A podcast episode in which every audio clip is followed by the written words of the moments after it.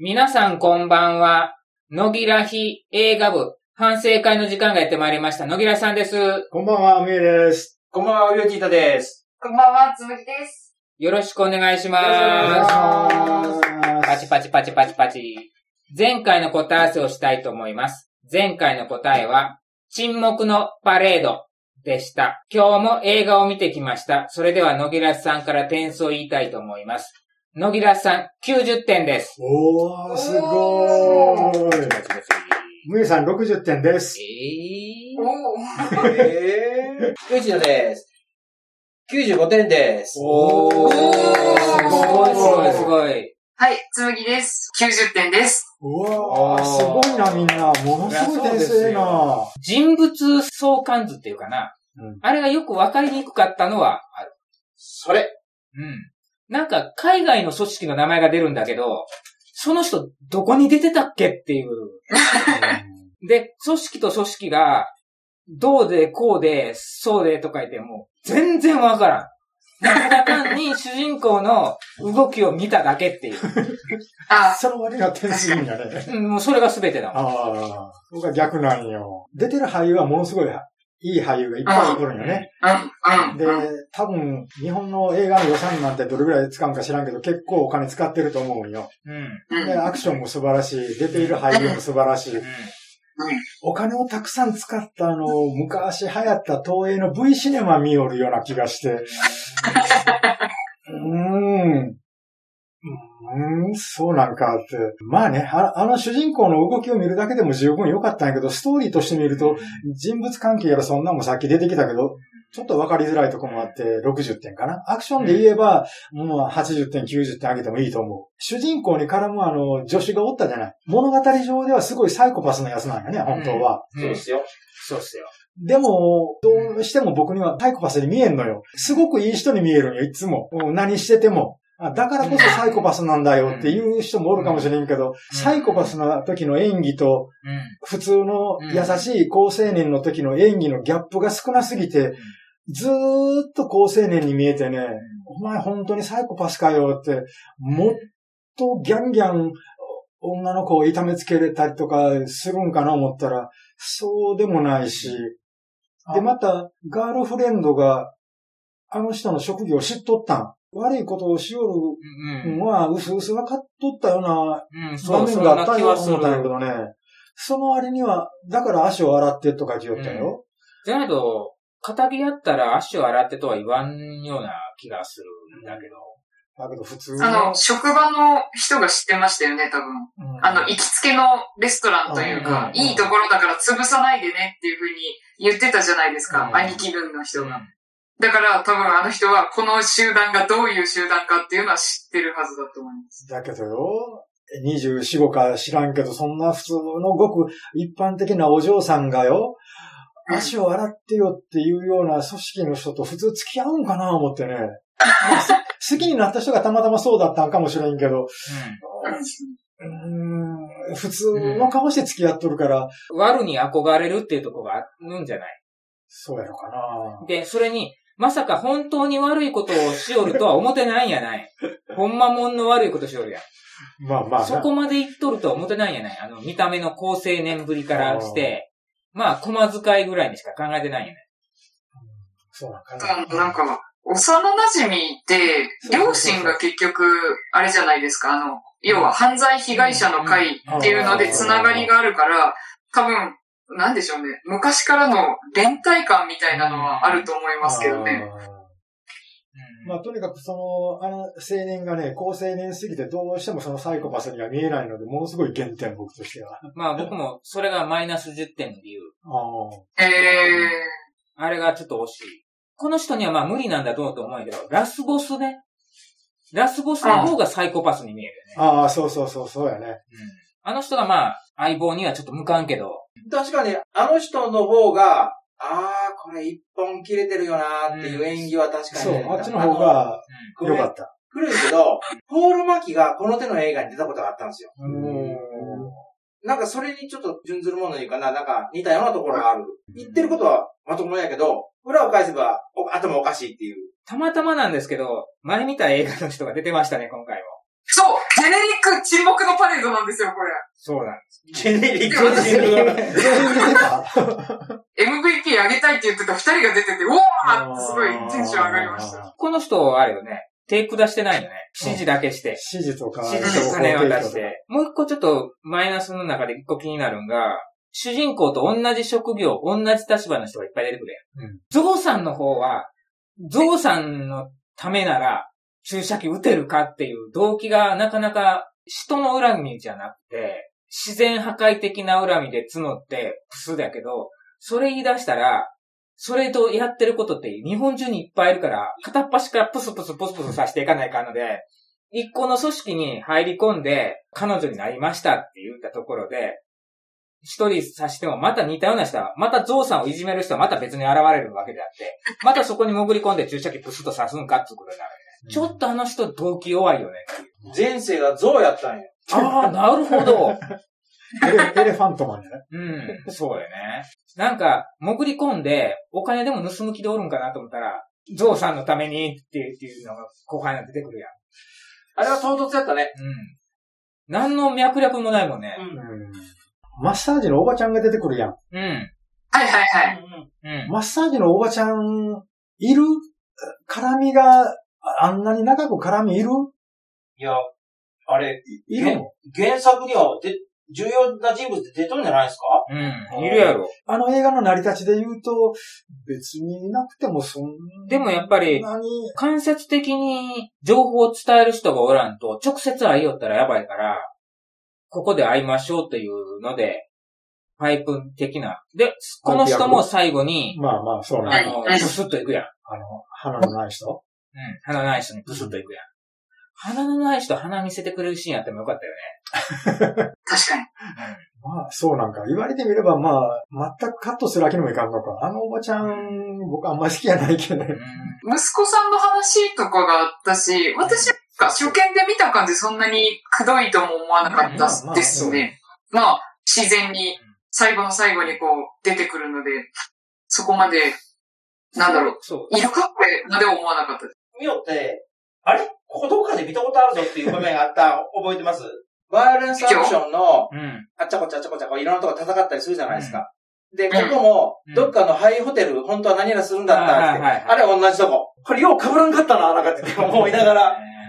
まあ確かに似とるなと思ったんや。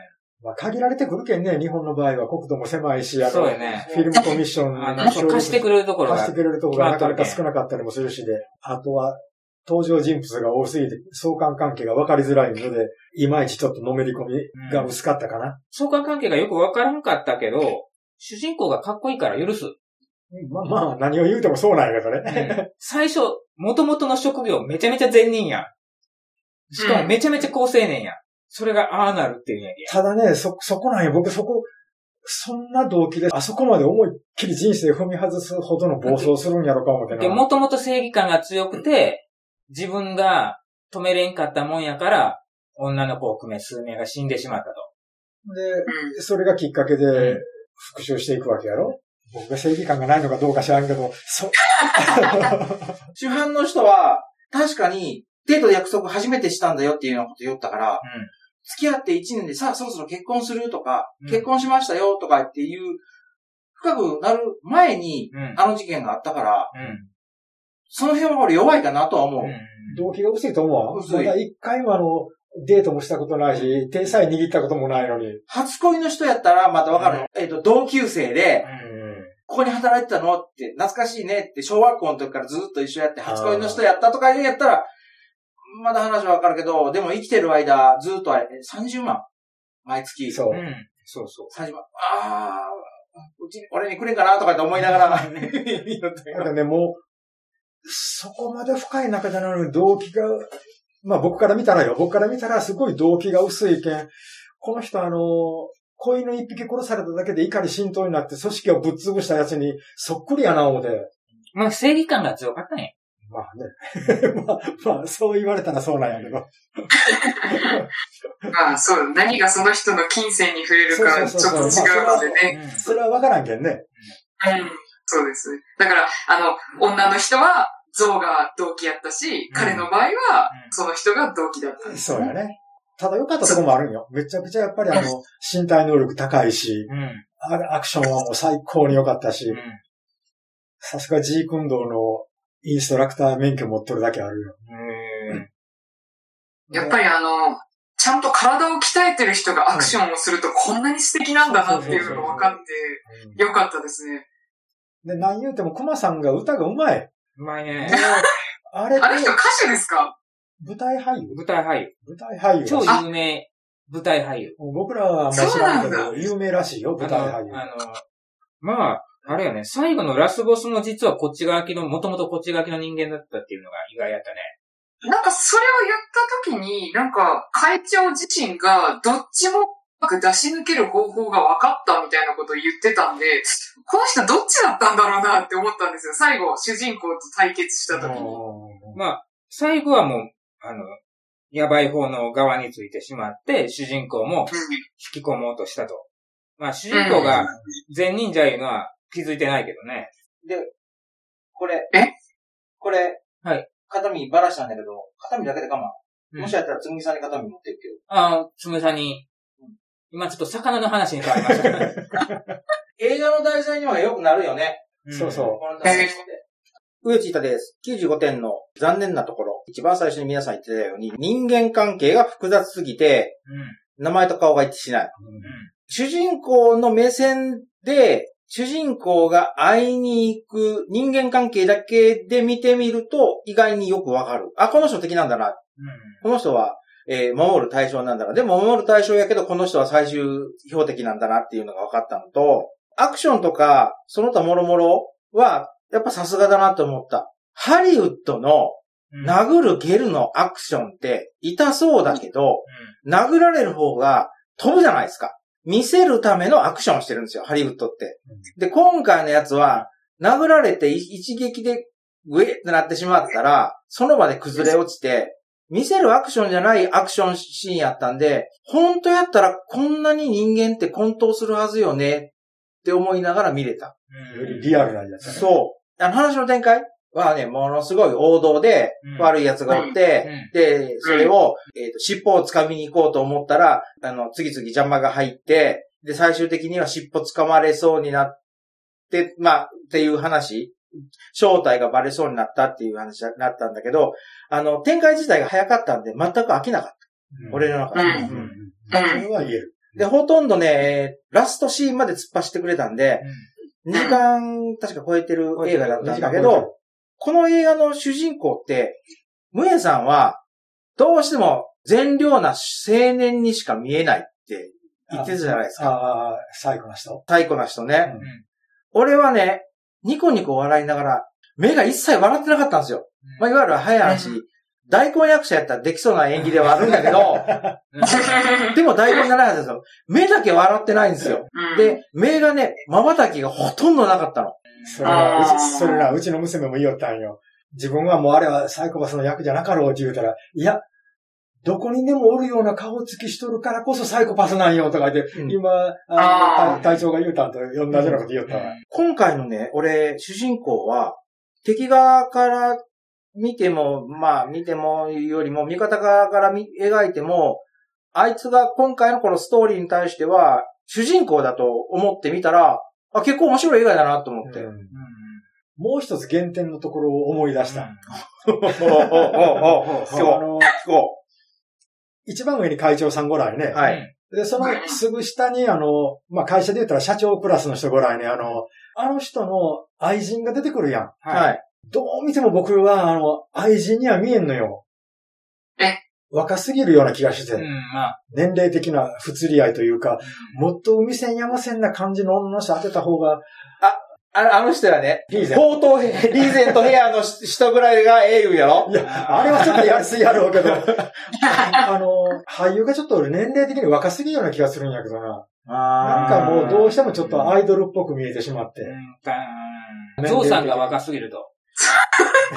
確かにゾウさんの組織におったんやったらもっと年いってないと無理よね。ゾウさん応援隊に入っとったわけやから、ゾウさん応援隊におったキャリアの年数も入れないかんと考えたら、40ぐらいいかないかんね。せめて主人公と同じ近くの年齢じゃないと、愛人がひっつくその男の人よね、あの、まあ、会社で言うたら社長になるぐらいの人。うんあの人もうちょっと活躍してほしかったな。僕好きなんやけどな、あのあの俳優が。あ、そうか。今回結構指示出しが多かったんですね。うんあんまり、直接的な動きはなかったの。あんまり。もうちょっとなんか動いてほしかったな。ちょっとやっぱり、人が出すぎ、反対勢力も出てくるじゃないですうん半分でもええと思うんじゃか。。人数がずらずらずらずらずらっと名前が。これは私の期待値の問題だと思うんですけど、全然期待をしてなくて、見に行ったら、めっちゃ面白かったんですよ。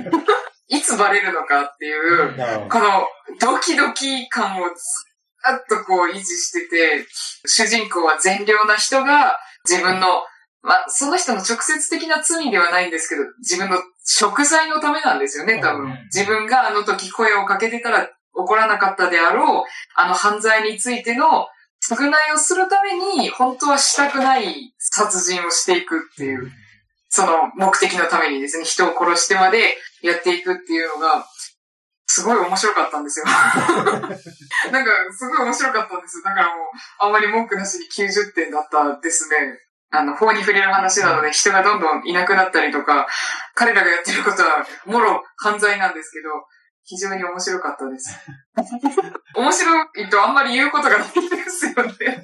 前の映画にも出てたあの、ビキニみたいなパンツ着てこう、はいうん運動してたはい。方なんですけど、あの人は、主人公が自分の愛人とできてること知ってたじゃないですか。あれは、知ってたけど、主人公のことをとても可愛がってたから何もしなかったんですかねそれとも途中まで全然気づいてなかったんですかねで、物語が始まってから多分2、3日の話だと思うんですよ。ってことは、愛人を愛しているから、うん。うん。いわゆる探偵じゃないけど、うん。後ろつけさしとったんじゃない？って、これ完全に予測やけど、報告が入ってうん知っとったけどどうしようか、一番可愛がってるやつやかうら、んどうしようかって悩んだけど、結局まあ、殺されそうになったから、知ってたんだぞっていう反撃したんじゃないかなと俺は勝手に思った。その辺の、まあ小説ではもしかしたら書いとんかもしれんけど、殺される前にその話してたんですよね。なんで弟分の処分もあいつにつけさせないんだっていうのを言ってたのね。最初のうちはあんまり気づいてなかったのかどうか？なるほど。まあ、仲がいいぐらいよね。なんか、おやすさんの目もあるでしょうがって主人公が言ってたから、な、そこがちょっと聞き取れなかったんですよ。いくら親父さんが許しても他の目があるでしょうがみたいなことを言ってたんで、最初公認なのかなって思ったぐらいだったんですけどね。どうやらそうではないらしいっていうやつだったので。くまちゃんがいなくなった後の秘書の役を譲ったじゃないですか。うん。辞退してまでやらせた、すごい可愛がってる子なんだから、難しいなって思って。まあ、可愛がってたからこそ、可愛さ余って憎さ100倍だし、飼い犬に手噛まれたみたいになってめっちゃ憎くなるのかなと思ったんですけど。護衛チームを選ぶって言って、格あはい地下格闘技場みたいなところに連れうん連れて行かれて、ほんで、うんうん。えー、まあ、鉄砲でバーンと撃たれた後に、じゃあ、えーの A チームにするか B チームにするか、ど、どうするぞって言われたら、ああ、じゃあ戦って勝った方にした、ドーンドーンってやったでしょ。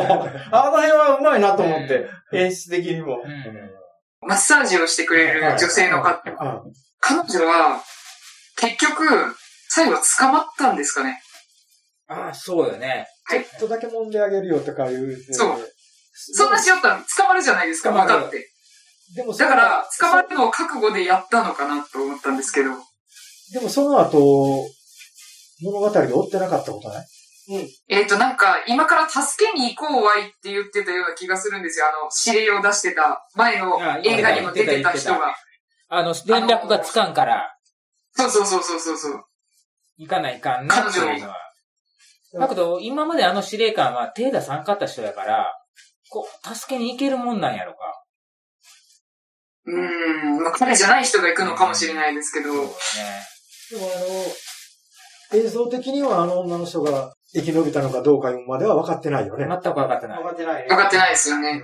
なんか、わもう彼女は自分の復讐を遂げたので、もうここから先生きる意味があまりないのかなって思ったんですよ。ああ、捕まったら捕まったでいいやぐらいのこと。そう。で、だから、息子と多分ちょうど同じ年くらいのあの男の人に、じゃあマッサージしてあげるかって思って、したのかなーって個人的には思ったんですけど、どうだったんでしょうね。いや、僕もてっきりスッと逃げれるんかもやったんよ。あの、会長は今お疲れだから、1時間か2時間ぐらい起こさないでねって言われたよって言って、さっと帰るんかな思ったんよ。結構手こずってませんでした。うんそうよね。やっぱりあそこに。あの、手ぶらで帰ろうとしたけん手こずったよね。あれ、バッグ持って帰りゃよかったのに。そしたら何の違和感もなく、今日はちょっと早く終わったのさで終わっとったのに。あとはもうお疲れだから2時間ほど寝かしてあげてねって。うんうんで、あの中のセリフであったんやけど、あの、あんま屋さんは、最後の打ち合いシーンがあらうん、ね。うん。うん。あれ、前にあのガラスかなんかついたてみたいなのあった？なかった。何もなしで、ない。向かい合ったものを打った？うんあのう、ん。胸と腹打ったよみんな、二人とも。うん。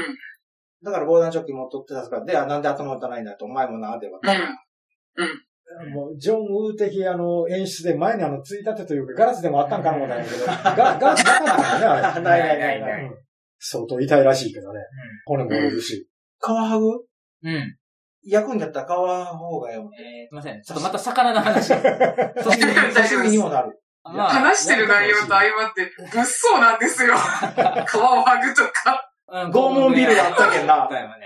私の知らないところで人解体してません、そっち。人いません、そこ。声しか聞いてなかったら怖かろ。いた人がいないんやろ。皮剥ぐとか砂漠とか、か解体するとかってよりね。ホラー映画めや今日の収録内容とすごく合ってていいと思います。それでは皆さん、さようなら。何喋りたかった？ごめん。それでは皆さん、さようなら。ちょっと待ってねって言うからねあちょっと待ってねって言ったちょっと声が大きくて。どうぞ喋ってください、最後どうぞどうぞ。もう、もう、閉いや、めて、閉めて展。開的に面白いんで、ちょっと。いやいやいやいやいや。あのね、これでもし喋ってさ、う全然つまらなかったり、オチがつかなかった場合に、俺がものすごく悪役になるんだけど、ん。別に、そこは、思いのなかったらカットするから。